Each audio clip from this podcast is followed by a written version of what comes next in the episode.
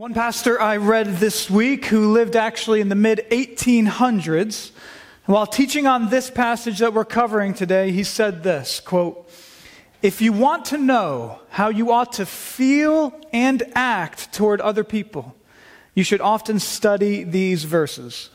They deserve to be written in letters of gold. They have called forth praise even from the enemies of Christianity. End quote. And, and, I think that's true. And why? Well, because in these teachings, like he's been doing so far in this whole Sermon on the Mount, Jesus here opens to us the brilliant way of his kingdom. And thus far in Matthew chapter 5, we've seen that that way includes things like the Beatitudes and shining our light and avoiding anger and not lusting and using others and being faithful to our promises.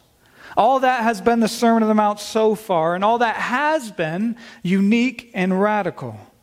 And yet, what still does, in a way, make this passage here this morning, though, so special? And in short, it's because what Jesus is going to tell us here is that his people are to be people who don't just try to be good and moral, but especially when others wrong us or take advantage of us we're merciful. And even more specifically, he's going to tell us that when we have enemies, we're not just to tolerate them or just say we love them, but we're to genuinely love them and pray for them and want their good. And I know for most of us here, we, we've most likely heard these teachings from Jesus before. But even as we begin here this morning, hearing that, I want us all to just slow down for a second and just think about how difficult and how counterintuitive, deep down in our very bones, what Jesus is about to say to us actually is. Right? Because we may all know that it's good and beautiful to show mercy when wronged, but let's be honest. When that actually happens, when we're wronged, or when something legitimately isn't right or fair, we know how hard it is to genuinely feel and act in mercy. And the same is true for Jesus' command here to love our enemies, because it's so easy to hear that and nod our heads and smile and rightly agree with it. But then, when it actually happens that we encounter someone who is actively against us, how often then do we genuinely feel love for them and pray for them and can say in our deepest hearts that we want their good? And so again, when we truly grasp this church, we do see how this passage is it's tough, how it's counterintuitive and radical, and how it's honestly just so against the grain of our sinful natures. And yet, all that said, such mercy and love is what our Savior is calling us to here this morning. And so that's just in a nutshell what we're going to be looking at together. But that then brings us briefly to our outline for how we'll go through everything that Jesus says to us here. And as for our outline, simply said, as you can see, is there's two paragraphs here from Jesus. So for us, we're just going to have two sections together this morning. Two sections. First, we'll look at Jesus' teaching on retaliation and feeling and showing mercy instead of mere justice. And then second, we'll see what Jesus calls us to concerning loving our enemies. It's that simple. First, retaliation and mercy, and then second, loving our enemies. But all that said, let's just dive in then and begin our first section here together, church. And for this, we'll be in verses 38 through 42. And again, we'll be looking at Jesus' teaching on retaliation and feeling and showing mercy instead of mere justice. Or to say it another way, Jesus here is essentially going to address how we should feel and act when we're genuinely and unfairly mistreated. And so to start on this, we'll begin with Jesus' quote from the Old Testament in verse 38. So look down to your Bibles now. Jesus continued teaching us in the Sermon on the Mount. He says this You have heard that it was said, an eye for an eye, and a tooth for a tooth.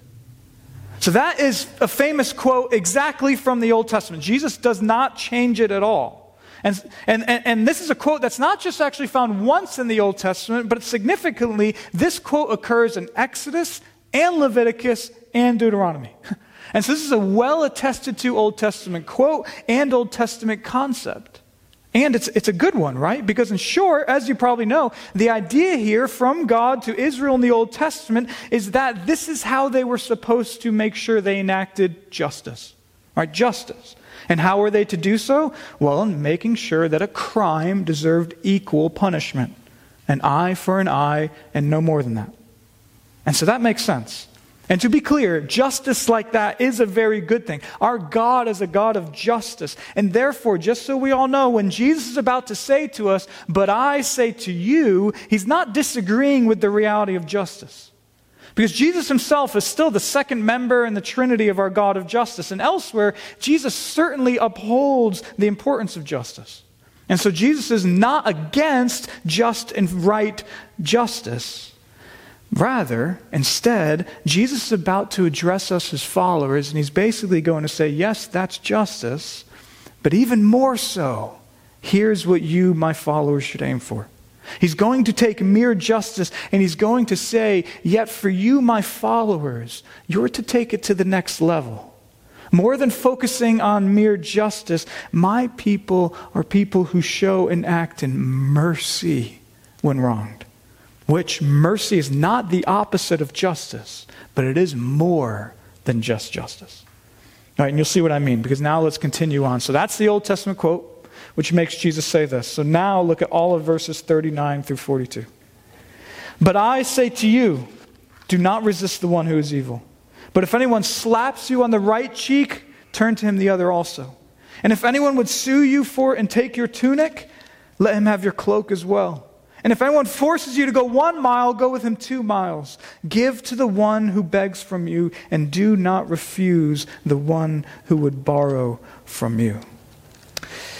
So, in what Jesus says here, you can see he makes one main statement, and then he explains it with four examples. And you can see that because his main statement is, in response to the eye for an eye idea, it's, But I say to you, do not resist the one who is evil. That's his main statement. And on that, notice, Jesus is careful. He doesn't say, do not resist evil.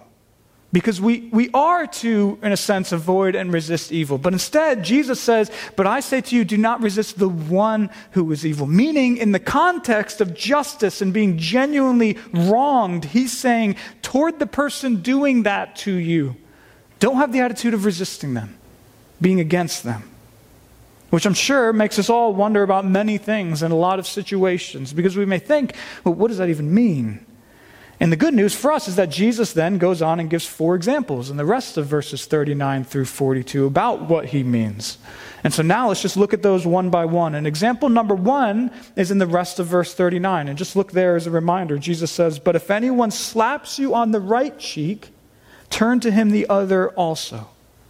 So that's obviously now a very famous line by Jesus. But, but what does he mean?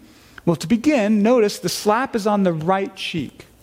And that matters because that then means you were slapped across the face with the backside, most likely, of someone's right hand. And that matters because back then, that kind of slap was considered in Jewish circles a big insult. An insult.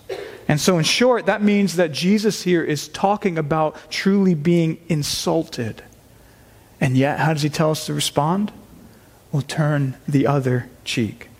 Meaning, if someone insults you, it's wrong. Yes, it's not right or fair. Absolutely. But Jesus is calling us, his people, to not give an insult back in justice. An insult for an insult, but instead to willingly receive those insults. Which then leads to example number two. For this, look again at verse 40. Jesus continues, And if anyone would sue you and take your tunic, let him have your cloak as well. So this one would have made immediately a lot more sense to them back then than I think it does at first to you and me. Because to understand this, first, we need to know that your tunic, which is what they're suing you for here, was basically the clothes underneath your cloak. But your cloak was the more important outer clothing. And then, second, we also need to know that in the Old Testament, the outer clothing cloak was very protected. It was basically stated by God a few times that in the, in the Old Testament that you have a right to your outer cloak. And if you're tracking, that makes sense because it's one thing to not have undergarments, but it's another thing to have no outer clothes. Right? Because basically everyone needs outer clothes. And so in the Old Testament, again, a cloak was basically your right, something that someone couldn't take from you. And therefore, with that understood, now look again at what Jesus amazingly says here. He says, if someone sues you for your tunic, your underclothes, which you don't need as much per se. Yet if someone does that, Jesus says, then even then you can even willingly give up your right to a cloak as well. There was one commentator I read this week explained it. He said Jesus is teaching his disciples that they, quote, will gladly part with what they may legally keep. In other words, yes, it may be your right to keep it, like eye for an eye justice, but in mercy, for love's sake, you may give up your right. Which then leads to example number three. So now look at verse 41. And if anyone forces you to go one mile, go with him two miles. So now this is an example back then from a government and military oversight context. Because in short, back then it was a law that a Roman soldier could ask any normal civilian to help them carry their military equipment up to one Roman mile. And they could force the civilian to do it, which is why Jesus uses that verb if anyone forces you. And so, in short, Jesus says if that happens and they force you to do that, go above and beyond and go two miles. And now, for us, at first, we may hear that as just Jesus saying, be extra kind. And this one has even become an idiom in English, kind of just meaning just that go the extra mile. But what Jesus says here actually means way more than that. And I didn't know this until this week studying this, but it is fascinating because remember, back then, what was going on back then is that Jesus was primarily talking to a Jewish audience in Palestine where they were governed by the Romans, and they so wanted to not be under Roman rule, and they thought that Roman government rule was just wrong. And therefore, if you're tracking for them, the reality that a Roman soldier could force them to carry their military equipment was something that this, these Jews just thought was flat out ridiculous and wrong and unjust. And yet, Jesus says clearly in that government oversight example and context that that attitude is not to be the way of his followers. Instead, he says to them back then, and this certainly has a lot of applications for us today, he says to them, even if a Roman soldier forces you to go one mile, humble yourself and willingly go two miles. Which finally leads to the last example, number four, and this is in verse 42. Give to the one who begs from you, and do not refuse the one who would borrow from you. So now this is clearly in the context of someone begging and asking to borrow something from you, and particularly money or possessions. And out of all of them, this is the most vague example. And to be clear, notice Jesus doesn't say that you are to give them whatever necessarily they ask for. And this has been the classic and I think correct Christian interpretation on this. Or as Augustine famously said in the 300s AD, he wrote how this verse says, quote, give to everyone who asks, not give everything to him that asks. And that's significant because in the New Testament from here on out, it's not that Christians always give exactly what people ask for, nor does God give us exactly everything we ask for. And yet, Jesus still does say that we are not to resist the one who begs and asks to borrow. In a sense, we are always to give to them. And that's why, as a quick side note, it does take a lot of wisdom and how to apply this. It takes wisdom to know what exactly to give or lend out.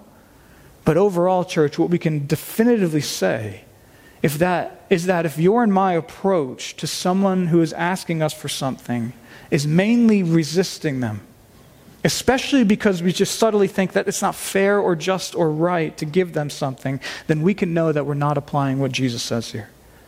Because again, his point is if someone is impinging on your right or time or stuff here, eh, yes, it doesn't mean that you always give them exactly what they're asking for. But instead of feeling, no, it's my right to have my time and my stuff, our disposition towards them is to be this merciful giving.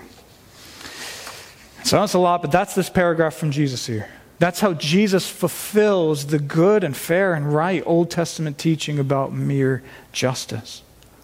Which brings all of us, then, with all that said, to now just try to slow down and apply that a little bit to ourselves. And the thing is, there are, there's millions of ways that we could apply this. And we just saw Jesus give four examples, primarily to their context back then. But we may wonder, but what about us? And, and in answer to that, I do think that overall, instead of me just trying to list some random applications that may apply to you personally or not, I do think that the best way for us to apply this is for all of us to really make sure we grasp Jesus' overall point here and then to let the Spirit guide you to wherever you know this applies. Because again, Jesus' overall point here is that there's so many ways and times we are mistreated. Or even more generally, there's so many ways and times, church, that we could rightly insist on what's fair and just and what we deserve. Meaning, there's a ton of ways that we encounter these situations every week and sometimes every day. But the application is in those mistreatments. What, what Jesus is calling us to is to have a disposition that is radically focused on mercy rather than on mere justice. We're to have an attitude of even giving up, getting what we think is fair or just or what we deserve, all for the sake of others, for the sake of love. That, that, that's clearly Jesus' point. And again, this really is so difficult.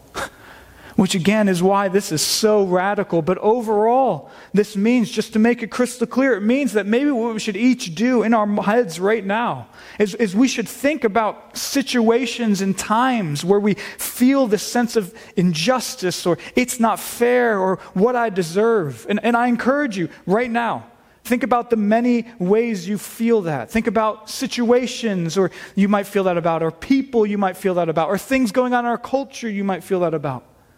And then the application we must make is to take those things and those times and think, you know what? My response to people treating me, or even people treating God like that, is not mainly or merely to be just all about justice. Instead, even more so, Jesus says, My response in my actions and in my heart is to be mercy. And why? Well, because Jesus is calling us to this church, but even bigger, think about it. Brothers and sisters, the reason why we do this is because being merciful like that really is being like our God. Being like our God. Because think about it if the living God only mainly held to justice, and what people deserve. Mere justice, which all of us in this room all the time just feel is so good and right and fair. If that was mainly the living God, then guess what? Then, then, then none of us would be here right now. The gospel would never have happened and we would not know Jesus. And so instead, we should all realize that the ultimate storyline of the universe is about God Himself being genuinely treated unfairly about him facing such injustice, about him being mistreated and wronged by those he made and loves. And yet he decides to come. He chooses to suffer what he never deserved. He dies for us. He treats us mercifully. That's beautiful. And that is ultimate reality. And therefore, for us, Jesus' point is by his Spirit, we are to do the same when we're wronged, just like our God of mercy. That's our first section, church. And that's beautiful, but it is difficult. And yet, Jesus doesn't even stop there. Instead, he then concludes all of his but I say to you statements in Matthew chapter 5, in this passage finally about loving our enemies. And this is similar to what we just read, but if what we just read was more about feeling and treating others with mercy instead of mere justice, now, this paragraph is going to be about not feeling hate, nor feeling neutral, but genuinely loving from the heart those who are actively against us. And for this, we're going to be in verses 43 through 47, as we'll actually cover verse 48 in detail in our conclusion. So, verses 43 through 47. And for this, as usual, we'll just start with Jesus' quote to open the paragraph. So, look down in your Bibles, verse 43. You have heard that it was said, you shall love your neighbor and hate your enemy. So, on that quote, half of it is from the Old Testament, that command, you shall love your neighbor. But then the other half is totally not in the Old Testament the command, and hate your enemy. And now scholars debate where exactly that second half originated from, but it is clear either subtly or explicitly that was an idea they had back then. And honestly, even for us as Christians, I do think that we can all subtly think that way as well. Because hating our enemies may sound like something everyone in this room would say, no, there's no way I'd think that. But don't we all sometimes think that because this person did this, or, or, because those people do that, or act like that, and often because they really do do so in God belittling and sinful and hurtful ways. Because of all of that, just think about it. Don't we sometimes subtly think, therefore, we kind of do have a right to dislike them? I mean, just think about it. I, I think we all feel that way sometimes about others way more than we'd like to admit hating our enemies. Anyway, so that's the quote, which leads Jesus to respond like this. And for this, we'll first just read only verse 44. But I say to you, love your enemies and pray for those who persecute you. So that's Jesus' main response. And simply but powerfully, it's, but I say to you, number one, love your enemies, which, let's be clear, is a heart word. Love is not mainly an action word in the Bible. Instead, the word love is in the Bible a heart emotion word. And so, number one, love your enemies. And then Jesus adds, number two, and pray for those who persecute you. And so now he brings in those people, not only not on my side and enemies, but people actively seeking to persecute me. Pray for them.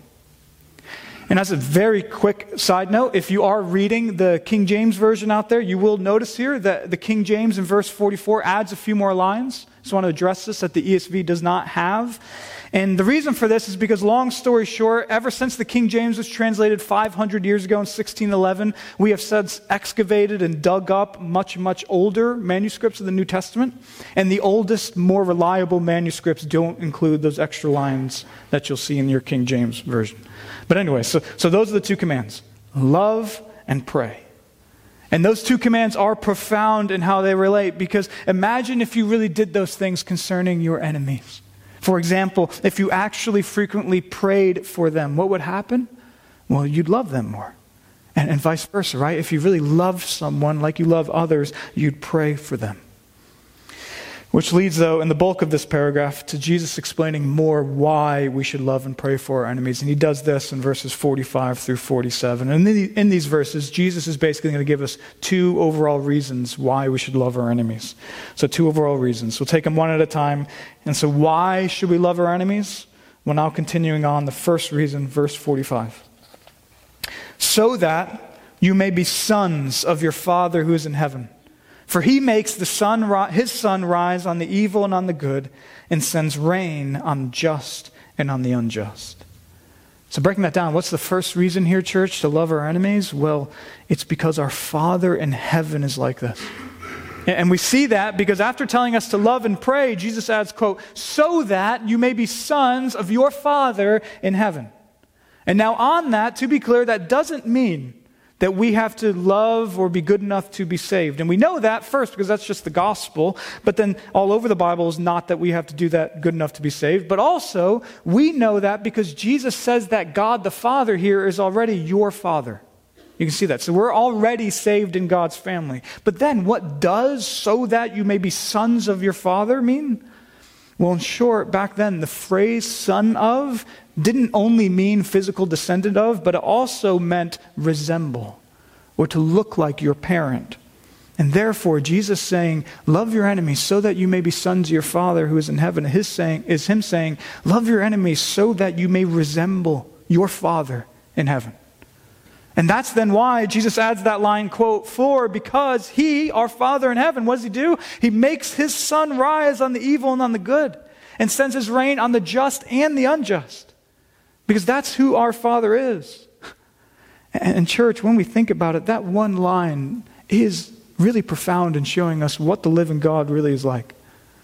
And we could spend a whole ma- message on that verse. And just so you know, this verse is rightly a famous verse that theolo- theologians have proved for thousands of years to, describe, to show what they describe as common grace. Common grace. And all that means is that when we all think of God, what we should know is that God is someone who, yes, does uniquely love his people and treats his people with such grace in Jesus and the gospel, but also God treats the whole world in a gracious way as well to a degree. And just one example of that is his sun that rises and the rain he provides for all people. And what Jesus is saying that is that that's just one way to prove that our God is really like what Jesus is talking about. Meaning that God loves his enemies. And now more could be said on that, but that's in the first reason why we, brothers and sisters, should really love our enemies. Because God our Father truly does. He does, and we're his children. Or to say it might, maybe slightly a different way, because of what Jesus says, I hope we all know that we can confidently say that the God who created this universe, our Father who redeemed us, when he thinks of his creation, which is honestly full of sin and people hating him and essentially spitting in his face, when God encounters all of that, he genuinely loves those doing that to him. It's amazing. And now, that does not mean that everyone is saved. Everyone isn't. We all need Jesus to be reconciled to God, but still, God our Father loves his enemies. And so we should strive to be like that as well. Leads the second reason we should love our enemies. And for this, we'll now read verses 46 and 47. So Jesus continues. For if you love those who love you, what reward do you have? Do not even the tax collectors do the same? And if you greet only your brothers, what more are you doing than others? Do not even the Gentiles do the same? So, so we can call this reason to love our enemies as an appeal from Jesus to reward and to our purpose. Reward and to our purpose. And all I mean by that is first, just look again at his first sentence, verse 46. Because to further prove that we should love our enemies, Jesus asks a question now. And what's the question he asks? Well, he brings up in the question this idea of reward. He says, For if you only lo- love those who love you, what reward do you have? And that's then further expanded on those next three quick questions, which I think show us an appeal to purpose to our purpose. Because then Jesus asks, still in verse 46, do not even the tax collectors do the same? Meaning, even those who you consider morally corrupt do that. And then he adds, and if you greet only your brothers, what are you doing more than others? In other words, again, you Christian are made to do more than that. And then finally, uh, Jesus asks, do not even the Gentiles, meaning the nations that don't know God, do not even they do the same? Right? And taking all those questions together, you can see Jesus then is saying, not only should we love our enemies to resemble God our Father, that's true, but church, we should love our enemies because there's reward in it and because it's what we were meant to do as followers of Jesus. And so, all that said, that's what Jesus teaches here in this paragraph. And again, we'll cover verse 48 in a minute. But that then brings us now once again to simply try to perhaps apply all of this. Right, and especially here, we want to do this because all of us as Christians, I bet, say we love people. And I'd say probably most of us in this room would try to say that we genuinely love our enemies. And so we all agree we want this or we should do this, but the question we really have to ask is but how do we actually do it? right? I mean, or better said, how do we genuinely in our hearts, the hearts that only God sees and we see to some degree, how do we truly love our enemies more? And an answer to that, above all, it needs to be said that we do, church, need the supernatural power of Jesus himself by his Spirit in order to do that. And that's true. So we need to know, we need to rely on him. And yet, still, at the same time, in order for us to all try to put this more into practice, I do think we can look at Jesus' logic here, if you will, in this paragraph to help us sort of form a game plan for how we might now go from here and start to love our enemies more. And use this if it helps. But for me, again, just looking at Jesus' logic and what he says here, as I studied this this week, I came to see that there might be a sort of way here that we can put all this into practice. And so, again, to apply this, here's just a three step game plan we can each enter into to actually love our enemies more. a three step game plan. First, number one is to actually, from here on out, from this morning, start to pray for your enemies. Pray for your enemies. And we start there, well, because that's the first thing that Jesus mentions right away after talking about loving our enemies. But then also, we start here because praying for these people will make us identify them in our minds, and it'll help us perhaps start to feel love for them. And so that's the first step we should all do pray for your enemies. Which then leads to step number two. And that's number two. As you're praying about them or just thinking about them, then also take the time to realize that God truly does love them. God really loves them. And that's a profound thought because God is real. He exists. And in a sense, Jesus invites us here into the heart of God. And what do we see? Well, we see that God, towards his real enemies, guess what? He loves them right now. And that means God really loves whoever our enemies are as well. And so that's step number two, because that'll help us feel well, if God, who, who sees everything going on way more than even I do, if He loves them, then I should as well. Which then leads to step number three in this three step game plan. And that's then number three from that prayer and from that knowledge of God's love, it's to then go and actually seek to love whoever we're thinking of right, in our lives. And I think that'll help us as well because uh, we might just pray for them and know God's love them, but we might not want to do anything about it. But Jesus says, no. Go and actually do something about them. Love them for their good and for your good, and because it is your purpose as a Christian. And so, all that said, church, let's just make it our aim to do this more. Let's heed Jesus' call to once again not just tolerate or be neutral toward or say we love those against us, but, church, let's actually seek to love our enemies. So that's most of this passage, which brings us finally now to close with verse 48, verse 48. And, and I just ask you, don't check out yet, because this is a huge verse, a huge verse. And really, this is Jesus' concluding verse, not only to our final paragraph here, but a lot of people studying the Bible think that this is Jesus' conclusion to all of his, but I say to you statements he's made in Matthew chapter 5. And I actually agree with that. And so here is Jesus' conclusion to his teachings on anger and lust and divorce and promises and retaliation and loving our enemies. Jesus says this, verse 48 You therefore must be perfect as your heavenly Father is perfect. So, this is a famous verse.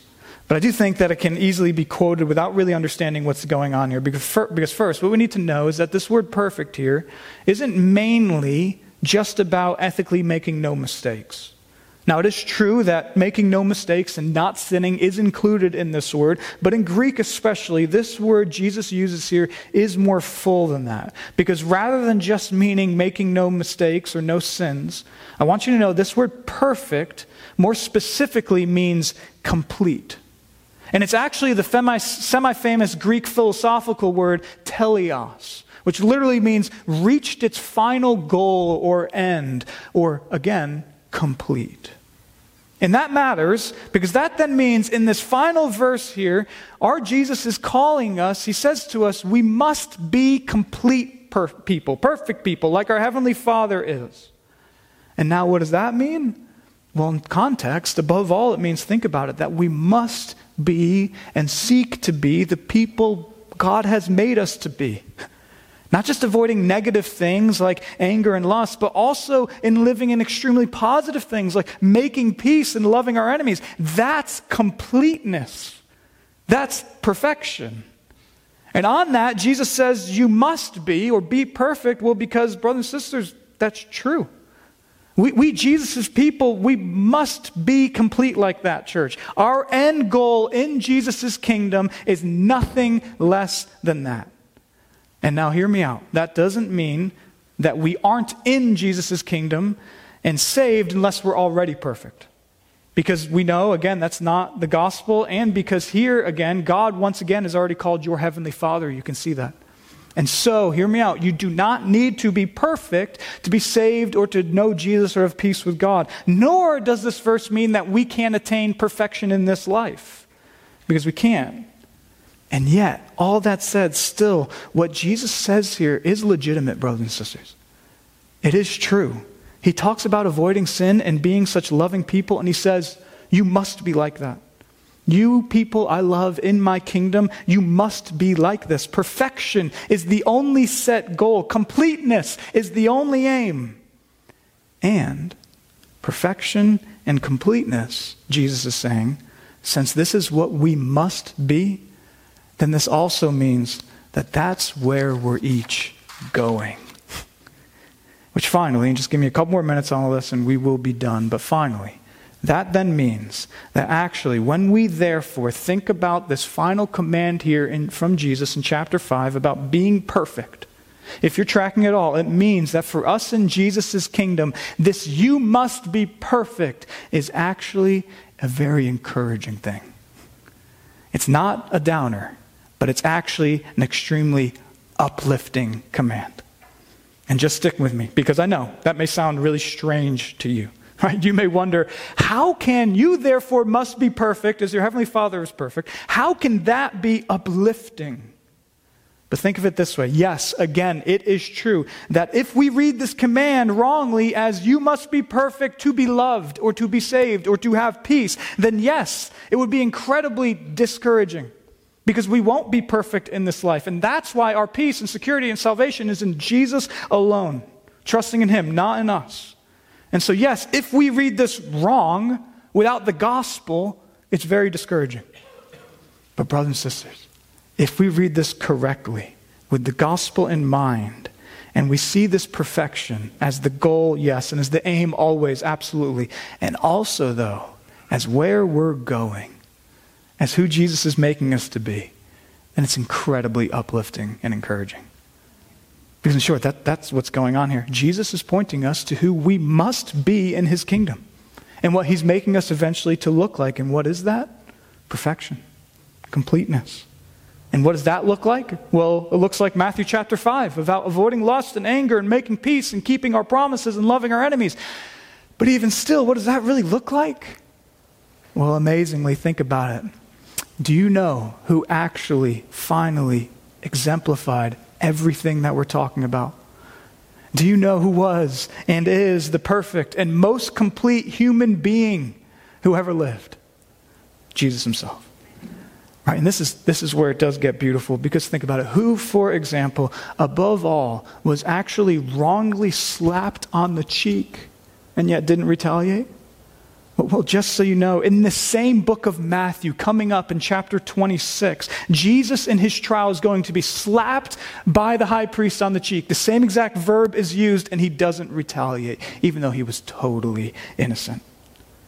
Or who, or who above all was, was wronged, and he wasn't sinfully angry when wronged, though, but he sought to make peace. Right? Who never lusted, who kept all of his promises, who gave himself freely, or finally, who above all loved his enemies perfectly, and even literally prayed for those who persecuted him?